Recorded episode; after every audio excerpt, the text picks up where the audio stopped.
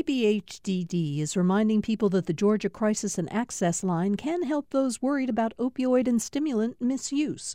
The toll free number is online and is active 24 7. More information at opioidresponse.info. Thanks for listening to the Political Rewind podcast. Be sure to like and follow us and rate us on Apple, Spotify, or wherever you get your podcasts.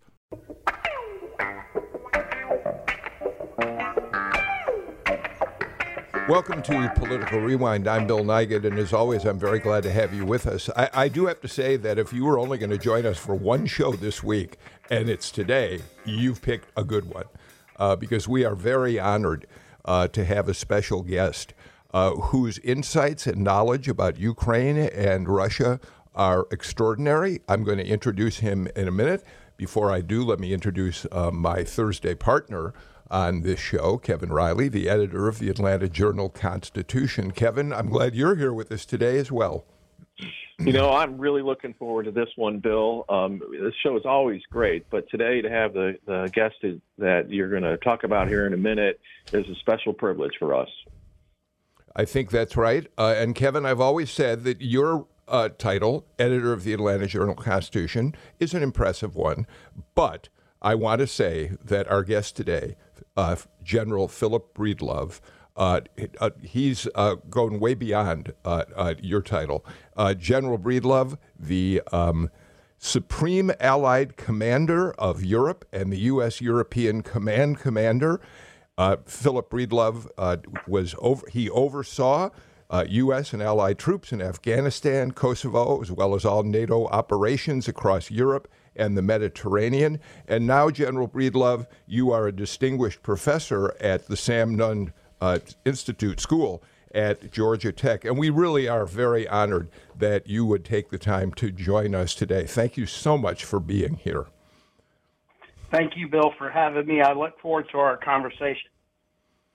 Um, we're also going to be joined um, by uh, Tammy Greer from Clark Atlanta University, a political science professor there, and Alan Abramowitz, professor emeritus of political science at Emory University. And later in the show, uh, General Breedlove is very generously offered to join us for the first half of the show. And later in the show, we'll talk about uh, uh, politics, election politics, uh, with Abramowitz and Greer. Um, General, let me start, if I may, with a question that I think a lot of people are curious about. Um, we do know that Russia seems to, in the last couple of days, have made some advances. We know that they are now, uh, their troops have now uh, encircled the port of Mariupol. Um, they uh, were able to take control of the first major city in Ukraine, Kherson, uh, in the last 24 hours or so. But by all accounts, their advances have stalled in many places. We're told that there is some low morale among Russian troops, that there's been miscommunication, poor execution.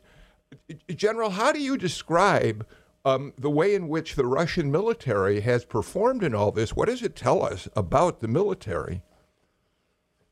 Well, I think the first word that jumps to mind is surprised. I think we were all surprised.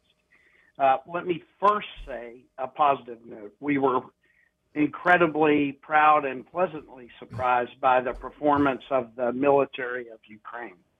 Um, I was just over there several weeks ago, uh, two weeks ago, and one of the things we heard over and over is that America is focused completely on the forces that Russia is put, bringing to bear.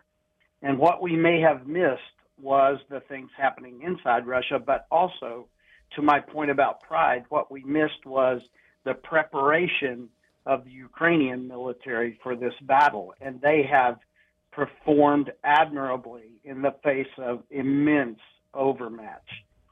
So, to your point and to your question, yes, we are a bit surprised at at a lack of performance uh, uh, by the Russian military. But before we go further into that question, let me just make sure everyone understands even though Ukraine is performing well and Russia is not performing well, the overall mass, mass that Russia is bringing at Ukraine is going to end up in a predictable result if Ukraine continues to stand alone in this battle.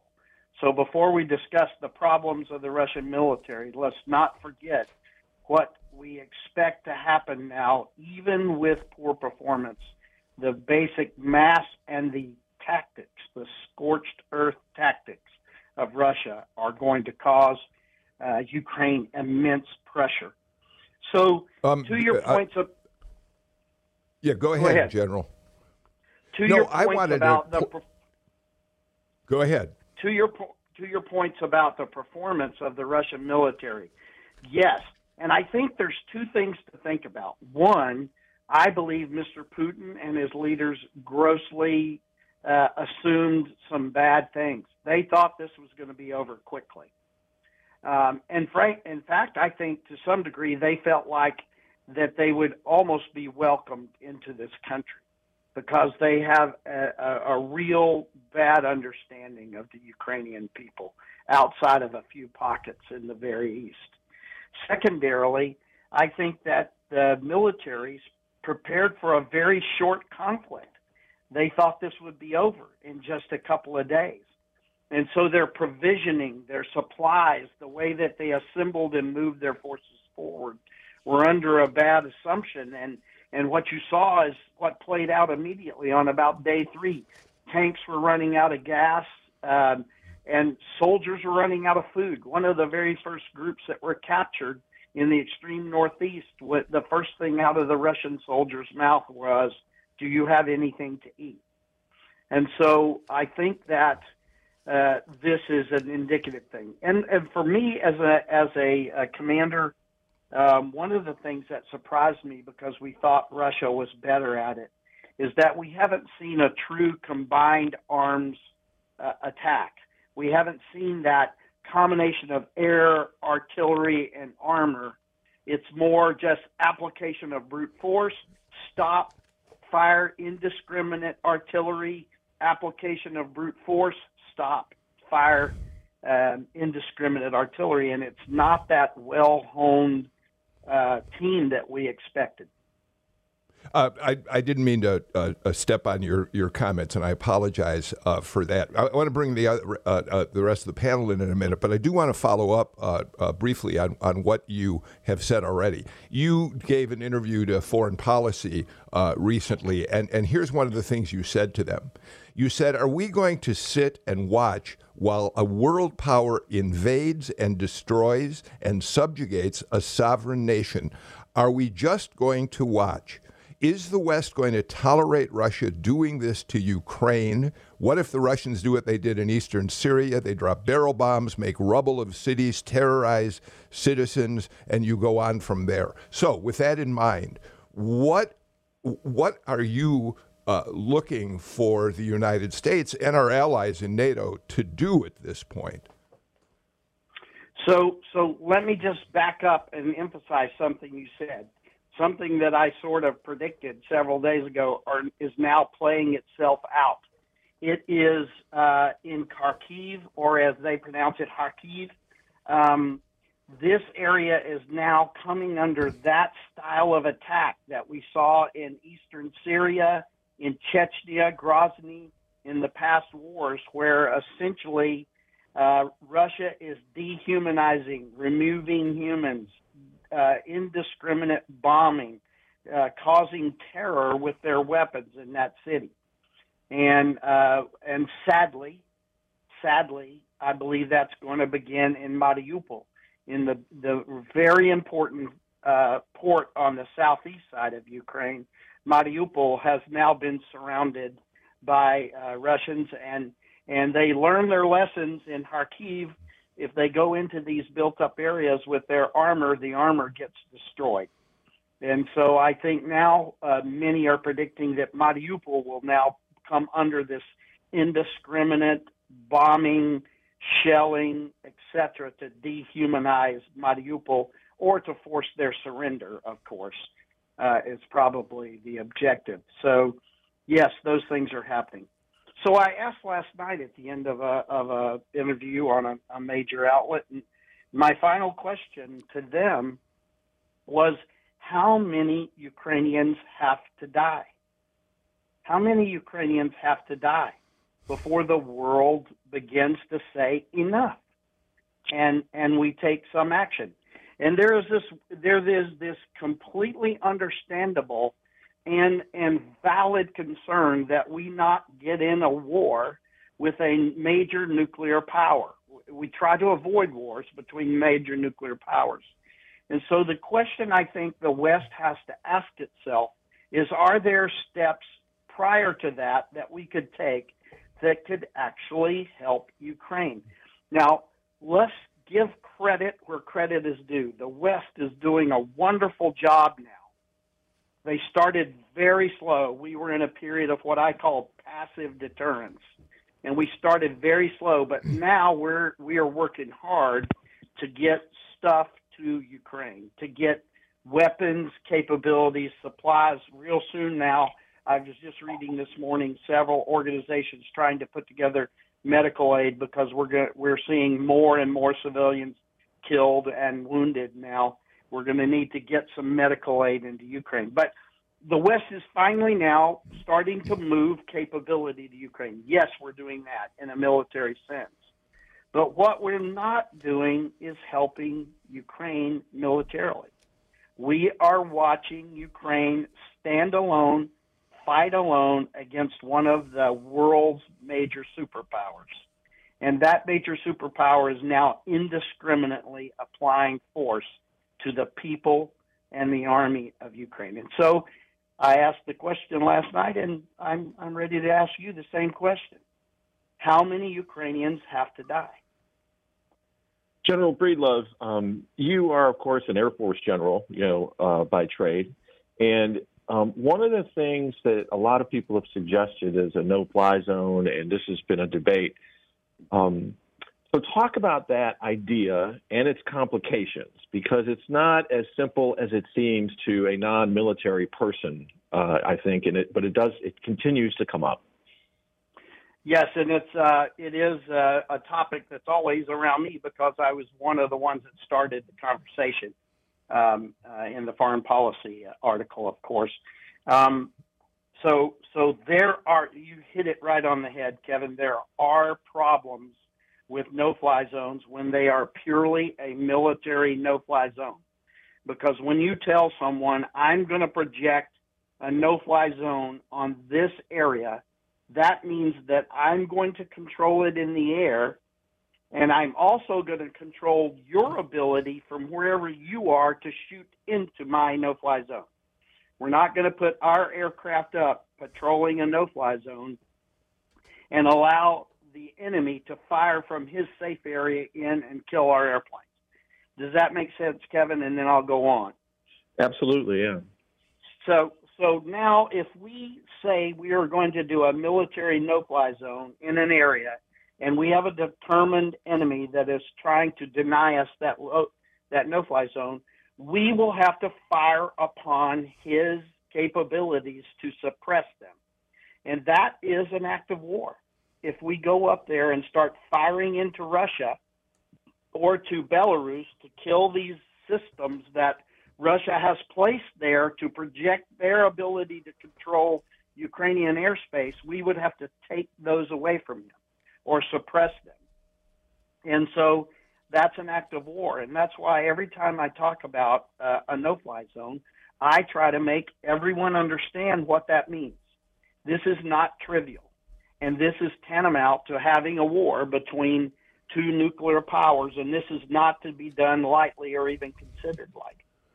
Uh, uh General, uh, you did tell foreign policy that you support the idea of a no-fly zone, despite the the uh, the warnings you you give. So you'll see today, I hope, an op-ed that will come out discussing what we call a, um, a, a humanitarian no-fly zone, whereby we make a declaration to the opponent: we are here solely for humanitarian purposes we will not fire upon you if you do not fire upon us. And possibly we we institute that no-fly zone only in the western side of Ukraine, in order that we in the West can begin to help in a humanitarian way all of the people that are now coming under the destructive, relentless firepower of Russia and all of these dead and wounded that are being created in Kharkiv, in Mariupol, uh, in Kherson, all of these places where the Russians have already essentially surrounded and, and are turning out um, bodies and, and wounded. So, so I believe that there should be a discussion. I, listen, I'm not in the military anymore. I don't command NATO anymore, and I certainly don't pretend to tell my president what to do. But I'm trying to, and others are trying to start a conversation uh, which which would allow us in some way to help directly the people of Ukraine. Alan, I know you want to get a question in. Yeah, I, first of all, I want to thank the general for giving, I think, a, a very uh, excellent overview of the of the situation uh, on the ground in Ukraine right now, and and certainly I sympathize very much with his with his point about um, the feeling that we need to try to do more or something to try to stop this humanitarian disaster that's unfolding there. Um, you know, but given that, in, in my view, the United States is not going to intervene militarily in, in Ukraine direct, directly.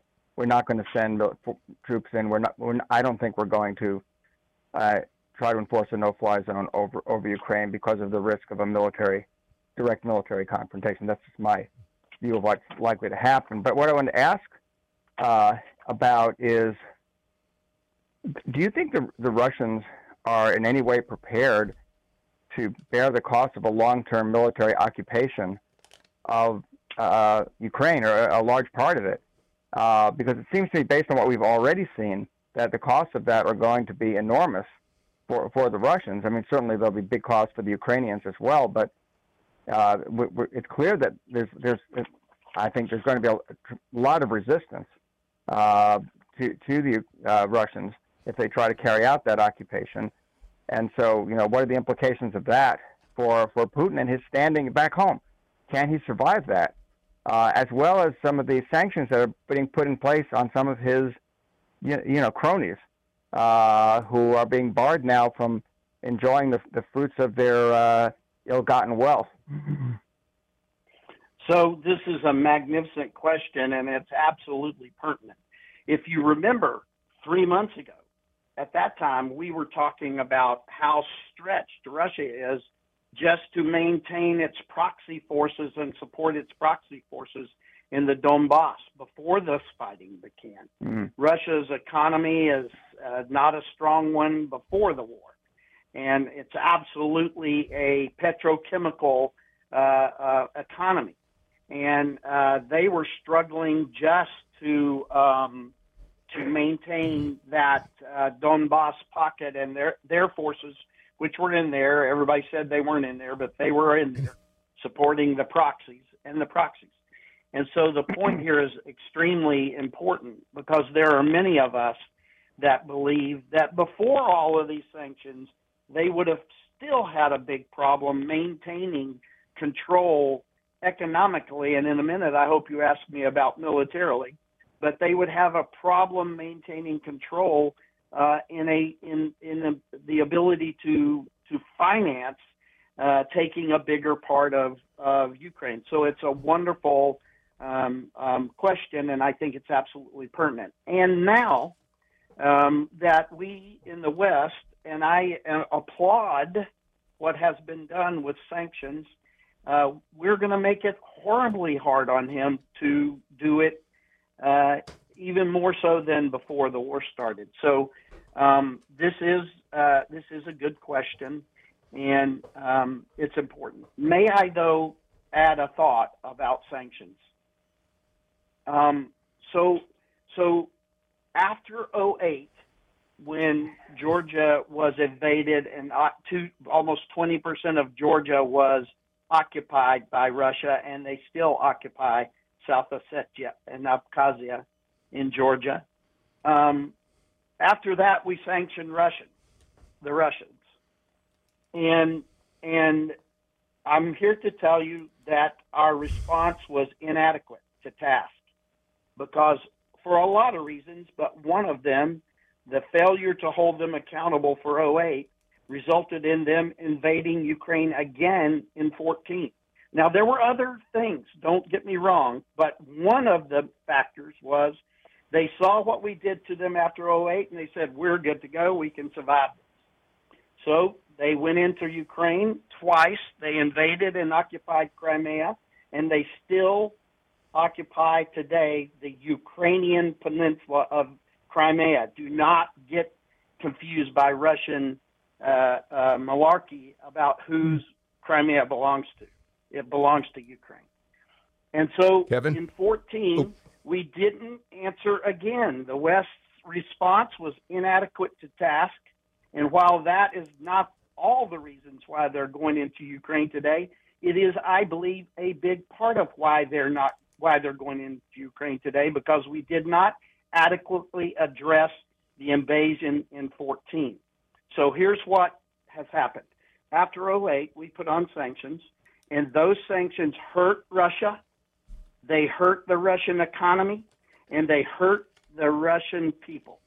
After 14, we put on sanctions. They hurt Russia, they hurt the Russian economy, and they hurt the Russian people. But what they did not do, what they did not do is change Mr. Putin's behavior. The measure of merit is not how much we hurt Russian people and how much we hurt the Russian economy. The measure of merit should be that we change Mr. Putin's behavior, and we have not done that yet. Sanctions are 0 for 2 there, and we were using sanctions or the threat of sanctions to try to deter him from going into Ukraine. That didn't work either, and so we're 0 for 3 uh, there in, in baseball parlance. Now, the Kevin? good news oh, is I believe these sanctions are different. the good news is I think we're putting on much tougher sanctions now, and maybe they, in the end, might affect Mr. Putin's behavior. But they're not right now, and this and Ukraine's going to pay a heavy heavy, one more time, heavy price while we figure out whether these sanctions are going to work. General Breedlove, speaking of uh, Mr. Putin's behavior, as you refer to it, the terrifying question, I think, for almost all of uh, for almost all Americans is the nuclear question. He has he has hinted, uh, implied, I don't know what quite the right word is, that he'd be willing to go there. And it's become clear he thinks about his nuclear arsenal very differently than Americans think about um, our nuclear arsenal. So, uh, talk about the risks there and what the guy might do. And I mean, can you offer any comfort to Americans on this? Uh, short answer, Kevin, is no. Um, and I, I uh, appreciate the word you're using. I don't use the word hinted. I, I would tell you that if you go back and look at Mr. Putin uh, as he has made speeches and talked about nuclear weapons when he did the big rollout a couple of years ago of all the new stuff that they were bringing on board. And if you look at what his generals, General Gerasimov and others, are writing about all the time, Mr. Putin and Russia intimate all the time in their writings and their speeches that nuclear weapons are a logical extension of the conventional battlefield. Okay? That is a major difference from the way the West looks at nuclear weapons. We separate nuclear weapons from conventional fighting. But in Russia, they know that they could not face a fully generated NATO. They couldn't. And so they threaten that nuclear weapons will be a logical part of how they fight in order to try to keep NATO and other Western powers divided on the issue. So the sad news is there is no comfort here. The Russians talk about it and write about it, and they often do what they talk and write about. So I think we have to seriously consider uh, what Mr. Putin says about nukes. All of that having been said, I think any human being knows there's there's a threshold there, uh, and one would hope that some amount of sanity would prevail. But we have to respect what they say and what they write. I hope that helped, Kevin. Uh, so, General, I know Tammy Greer wants to get a question, and we also have to take a break. But You've worked with journalists for a long, long time in your positions. You know what we're like. We never get enough. we we agreed that we would uh, talk with you uh, until about nine thirty. Is there a chance you can stay with us a little while longer, or do you? Your your conversation is so fascinating, terrific. Then let's take a break. We'll come back and have more uh, with General Philip Breedlove and our panel.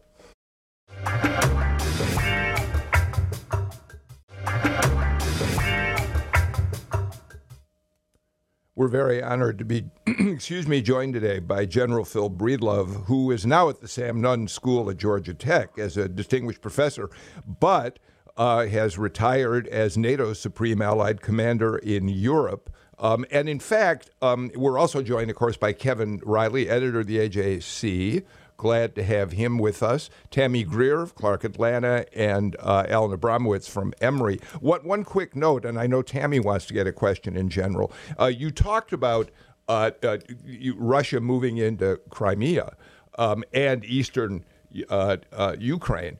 Um, you were, in fact, Supreme Allied Commander in 2014 when those incursions took place. And so you have a, a complete understanding of how Russia uh, uh, you know, moved in and took over those areas. Yes, it was a it was an interesting time of uh, of our world's history, and it was an interesting time in my life as I took over the SACEUR. If you remember, we were in the drawdown in in Afghanistan. We were reimagining the um, mission there from war to uh, trying to help Afghanistan establish themselves. And then, uh, and then, of course, we had this build up for an exercise in um, that part of the world, and then boom, Russia went in, invaded, and occupied uh, Crimea, and uh, several months later, uh, invaded and occupied the Donbass, and then, of course, left behind support troops and ensconced their proxy forces in the Donbass. And so working through the West's response to that was interesting. And just for two more seconds, I was pretty proud of what NATO did. NATO made the biggest changes in its history to its readiness, in its preparedness, and the way that we, the way that we uh, give forces to the fight. It, it, we really made a lot of changes and NATO has done even more since then. So I'm proud of how NATO, in the end, responded to the fact that Russia has proven that it's not a partner in this world, that it is an opponent in this world. Tammy? Thank you, General Breedlove, for being here with us. Um, so I, I, have a, a question um, for the people who are not part of, you know, the inside baseball that is politics help um, us understand, you know, why does it matter to um, U.S. Citi- um, U.S. citizens about what is happening between Russia and Ukraine. Help us understand why it matters to us and why should we care about what's going on. This is a wonderful question again, and it's talked about a lot because and and I, you know, I I told you before the show, I grew up in small town America, and not many people in small town town America understand what Ukraine is. Frankly, sadly, a lot of people couldn't put their finger on it on the map if they were asked to. Um, and so there are two lines of logic here. The first line is very few people understand that Ukraine is a big, highly technical, industrial uh, nation. Uh, not too long ago, every space shot we did was flying on a on a motor built in Ukraine. Um, uh, Ukraine is also the breadbasket of Europe. That central part of Ukraine is like our Midwest, producing grain and corn for huge places, portions of the world. And um, if you've ever been, and I've been there uh, maybe now a dozen times, if, if you've ever been to Kiev or Lviv or any of these places, this is an amazing, beautiful, uh, culturally connected part of the world where people uh, live a, a life very similar to ours. On the flip side, should we be concerned that a major world power is using its military force to cross internationally recognized borders and alter the map in Europe? I mean, this has started two world wars in the past. Should we be worried about that? I think so. And let's just talk about the human toil. I mean, these are real people, real families, real children that are being killed, that are being herded like cattle, that are being terrorized by these forces. And and should we be concerned about that? I certainly am, and I would hope that my brothers and sisters here in America who live in peace uh, could do that too. I don't mean to get emotional, but this, to, on a certain level, is a bit emotional. Uh, General, well, th- th- thank you again, what, General Breedlove. Alan and then oh. Kevin. Alan and then Kevin. Sure. Um, yeah, that that's that's a pretty convincing argument to me, and and I think you know I'm, I'm sure you'd agree that we also need to be concerned about where Putin would set his sights next. Um, if he achieves success here, we have to be concerned about the Baltic republics. We have to be concerned about Poland, other countries that are part of NATO. Um, so, uh, and, and we don't want to encourage Putin to push further. The other question I wanted to ask, going back to what Kevin asked about earlier, though, about nuclear weapons, is that whether you think when people think about nuclear weapons, I don't think they necessarily understand that using nuclear weapons wouldn't necessarily have to mean uh, you know, blowing up entire cities, um, the the kind of all-out nuclear warfare that that you know we everyone has thought about in their nightmares, but rather that if Putin is pushed into a corner, that he might consider, for example, using a tactical nuclear weapon uh, and, and a way of sort of a demonstration uh, against uh, a target uh, in, in, Ukraine uh, if he's backed into a corner. As a way of saying, uh, you know, as, as a, another form of a threat, and saying, you know, where he might, you know, we might worry that he would go even further uh, if if we don't, you know, capitulate or reach some sort of uh, compromise uh, with him. So again, uh, wonderful question, and and maybe I could offer you a different idea on where he might go next. I do believe that Mr. Putin understands a NATO country and a NATO boundary. And so I would have a different list than you proposed. You know, I think that Mr. Putin is basically now taking over Moldova. Okay, we didn't like the president of, uh, I'm sorry, not Moldova, Belarus. Excuse me, Belarus. Um, we didn't necessarily like the president of Belarus and his his uh, record on democracy and human rights is not a good one. But but we have to also acknowledge that to a certain degree, he's stiff armed Mr. Putin for for many years now, as Mr. Putin has wanted to move in there with military force and all sorts of things. Um, he ha- has pushed back on that. And so while we sort of hold our nose and like him, um, he has at least been op- uh, uh, opposed to some of Mr. Putin's ideas. I think that's over. I think Mr. Putin is completely in charge of Belarus now. That will not change. He may or may not leave the president there, but he will definitely ensconce all of his people, and Belarus will be more of a Russian puppet than they were before. I worry about Moldova. Uh, Russia already has left there against Moldova's wishes the garrison in Transnistria. And I think that Moldova could be one of the next. I think that Georgia, which is now occupied, 20% of Georgia is now occupied by uh, Russia. I could see them deciding we're just going to consolidate that. I think what we need to be careful in the way that we treat this conflict to not send a signal to Mr. Putin, okay, I mean, how many times have we said we're going to defend NATO? So, are we sending him the message that everybody outside of NATO is fair game? And do we, as mm. the Western world, send that signal in the way that we approach Ukraine, et cetera, et cetera? Um, and I know I'm, again, uh, this is my opinion, not our government's opinion or the military's opinion. Let me also address the tactical nuclear weapons. Your question, again, is wonderful. Um, I don't think that the first time he would do a demonstration, he would actually use it on a target. Back in the days where Phil, Captain Phil Breedlove and his F-16 was a part of the nuclear force, what we talked about all the time was Russia doing what we called either a tree blowdown or a waterspout, popping off a nuke out over mm. some water where nobody's really hurt, but just a signal to saying, you people are messing around in the wrong business, and I'm serious. Or we would talk about a tree blowdown, a place where there was no tactical utility and no people to kill, but we might pop off a weapon to um, to again send that send that signal that you do not understand how serious I am. So your question's wonderful.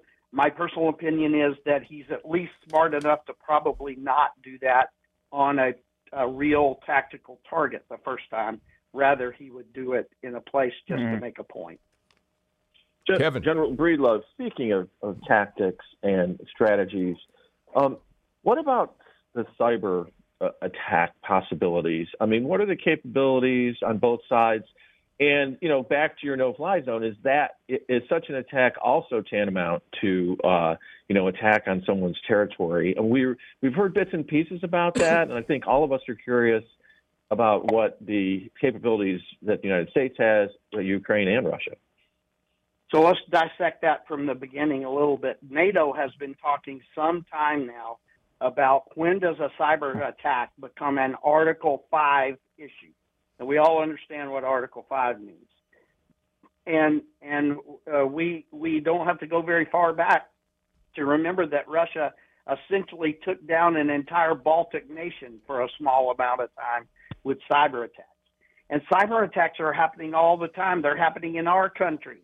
Right there in Atlanta, Georgia, what happened to your oil prices when a cyber attack shut down a major supply chain on fuel. And so uh, Russia is fighting in cyber all the time, everywhere. They were in our last elections. They're going to be in our next elections. They've been in elections in Europe, etc. And when we were there a couple of weeks ago, our delegation, this is one of the things that President Zelensky said to our delegation. He said, your Western press is so focused on the buildup of Russian forces. What you're not following are the cyber attacks and other episodes of sabotage that are going on in my country right now. So Russia has been attacking Ukraine steady in cyber for some time, and, and it's a problem. Um, General, I, I want to go to the human side of this for a couple of minutes because you, you introduced that in talking about the way in which uh, this war is affecting the people of Ukraine. First of all, of course, there's tremendous damage, infrastructure damage, human uh, damage in terms of the, the attacks. Uh, but I want to talk about a positive side of all this. Um, up until not long ago, much of the world viewed President Zelensky as an anomaly, if not an outright kind of joke. I mean, here's a guy mm. who was an actor and a comedian who played pres- the president of Ukraine on a TV show, wins the election, and the world is not sure what to make of him. And yet, he has been the face of resistance in Ukraine. He's won the admiration of much of the world, and you know him. As you said, you met with him just 12 days ago. Talk to us about Zelensky. Tell us what you think of the kind of character he ha- he shows, the courage he shows, and your conversation with him as recently as just days before the invasion began. So, before I talk about President Zelensky, let me read you something about the First Lady of Ukraine. This uh. is what I have a hard time getting through this, by the way. If I choke up, then just give me a moment. This is what the First Lady of Ukraine said I will not have panic and tears. I will be calm and confident. My children are looking at me. I will be next to them and next to my husband and with you. We have a team of real leaders, real leaders in Ukraine. These people get it, and they are about it. And and we need to be supporting them. So my hat goes off not only to President Zelensky but to his wife, and I think they uh, in they are an example and a model to the world of what the Ukrainian people are, who are standing up to Russians, who are laying down in front of tanks, who are blocking roads with their bodies as this Russian column uh, approaches. So. Um, uh, good things are happening. Now, let me just say this: as a, you know, people accuse me of being a uh, Europe file or a Europe apologist or whatever. That's pretty easy to understand. I've lived there eight times and served there eight times. Both of my daughters were born in Germany. Um, so I have always been way more than half full on NATO and our NATO partners. But this event has really awakened NATO. It is exactly what Mr. Putin didn't want. NATO is now closer than ever. Germany is now out front and leading, and they're making investments that are going to make a big impact on the ability to stand up to Mr. Putin in the future. And I mean, this is just, to me, he's getting exactly what he didn't want we in the United States are moving more force to Europe and moving them into the forward area. If you read those two documents Mr. Putin gave us, it said sign them or we'll have other measures. Well, we now understand what the other measures were. But if you read those two documents, he demanded that we back up in Europe, that we move our forces out of those border areas, et cetera, et cetera. He's getting exactly the opposite. And that's a good measure by NATO. Hmm and I'm proud of how NATO is at least leaning into that. General Breedlove, to me, that is the perfect uh, uh, moment uh, to thank you for being part of this conversation. It really has been extraordinary to watch the world react to the barbarity of the Russian invasion, the illegal, criminal invasion by Putin's forces into Ukraine. Um, I'm so grateful to you for being with us. And I, I also want to say how fortunate we are here in Georgia uh, to have the Sam Nunn School and be able to tap into the expertise of people like you who have been part of that for so long. But and finally, General, let's give a shout out to the 3,800 to 4,000 soldiers from the southeast coast, from Fort Stewart, from Hunter, who have now been dispatched uh, to Europe to support NATO there and to be called upon if they are needed. Our hearts go out to them and to their families. But General Breedlove, thank you so very much. The door is open for you at any point that you would like to join us as this continues. We would, of course, love to have you back. But thank you so much for being with us, General. Thank you all. Let's take our final break and come back, and we'll have a few minutes with uh, Tammy, Alan, and Kevin.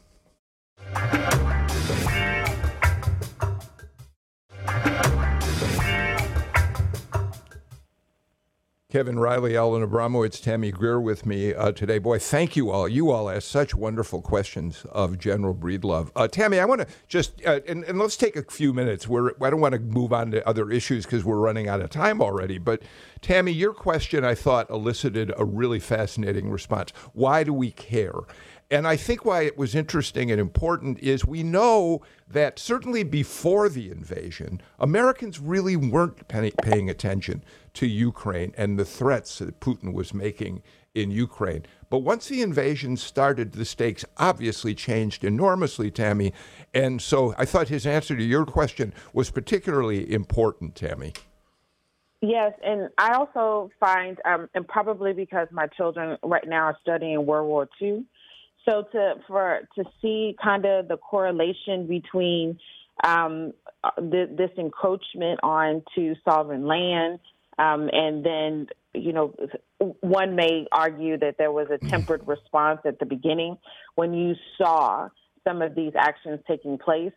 Um, you know, at, at first during before World War II, you know, there's a sit back and wait response. Why should we enter? And um, to get people to understand, you know, it, it may happen, quote unquote, over there, yet it, it still has an impact to us in this country and to our allies across the world. So um, I really want us to kind of bring it home to everyday folks who are not in the political and historical spaces all the time um, to really um, feel the, the the need for a collective community um, in this case. Alan? Well, um, bring this back for a moment, though, to our domestic political situation, um, I, I, still worry a great deal about the the way that the uh, deep partisan divisions in this country are going to uh, affect the, the way, the way that our uh, policy toward Ukraine in response to the invasion plays out. Um, you know, until the invasion itself started, it seemed like there were some pretty deep divisions uh, within our country, uh, and particularly, frankly, within the Republican Party about what we should be doing over there, and even in some cases about which side we should be on, which was pretty remarkable. Uh, now, that's kind of moved uh, into the background now. It's still there, I think. Um, you know, we're not we're not seeing much sympathy expressed uh, right now for for Putin and for the Russians. Um, you know, but I still think that um, there's going to be a, a, lot of pushback against uh, against uh, Biden's policies here, uh, and against any uh, attempt to by, on Biden's part to uh, increase the U.S. U.S. involvement there. on on the on the argument that no, we've got our own problems, and you know, as a Republican Senate candidate in Ohio, uh, uh, mm-hmm. recently said, "Why should I care about Ukraine? You know, why aren't we sending troops to our own border with Mexico?" I mean, th- these are the sorts of things we can expect to hear uh, in, in in the coming days and weeks because this, you know, we're not going to have an easy, you know, uh, there's no easy way out of, uh, of this. So I'm afraid I'm going to have to take off to get ready to go to class. All right. All right. Thank you, Alan mm-hmm. Abramowitz, for being sure. with us today. Kevin Riley, um, you sent me a note uh, uh, a, a, little while ago, uh, uh a text saying uh, you thought that uh, General Breedlove made some news on our show today. What are some of the things you heard him say that you thought were particularly pertinent? I think the most important thing is that he's going to be out there today urging a modified no-fly zone. I mean, I, I, I don't remember the technical definition that he gave, and I don't have the expertise. So you have the man who had a crucial role in understanding the political realities uh, of Europe and led NATO, who's saying there needs to be a no fly zone. It needs to be very carefully attended to and thought about, but we have to do something. And that against the backdrop of his clear belief not enough is being done by the West to help the Ukrainians. And I just think that, you know, I mean, we could argue about how loud a voice and how important a voice he is, but he's certainly a well informed voice. And I think that's yeah. important. I, you know, I thought it was interesting. He did not want to talk politics. You know, he he doesn't want to get into a partisan fight about all of this. But you know, it's interesting. He did say he was the supreme Allied commander when the Russians uh, went into Crimea. Crimea. Uh, and we heard him talk about that, saying the sanctions didn't work. We didn't get. We didn't uh, push hard enough uh, to slow Putin down, and so that has empowered him and uh, uh, given him uh, the belief that he can continue moving forward today. So, in a way, he he was kind of expressing a political point of view. I thought Tammy, even though he didn't want to talk about it directly, but he said he thinks now our sanctions may be in fact effective for the first time. Yeah, and, and I get it. Um, it's appropriate to have, um, you know, former or still military, maybe retired um, uh, leaders not to get into the partisan politics of it all. At the same time, his voice is very critical because he has he still receives briefings. He still understands. He he um, General just talked about visiting Ukraine, so his uh, perspective is valuable um, to all of us, not only to those that are in um, elected office, also those of us who are here listening, understanding, um, and have skin in the game as well. So I think his voice is necessary um, to talk about um, these issues in a holistic context and not just from a narrow perspective. Uh, Kevin, before we have to leave, we're running short on time. I want to give a plug for our profession.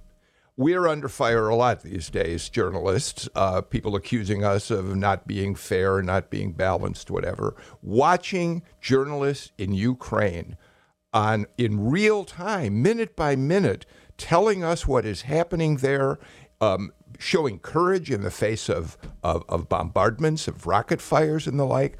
I, I have to say, I'm incredibly proud of uh, our profession uh, today, Kevin.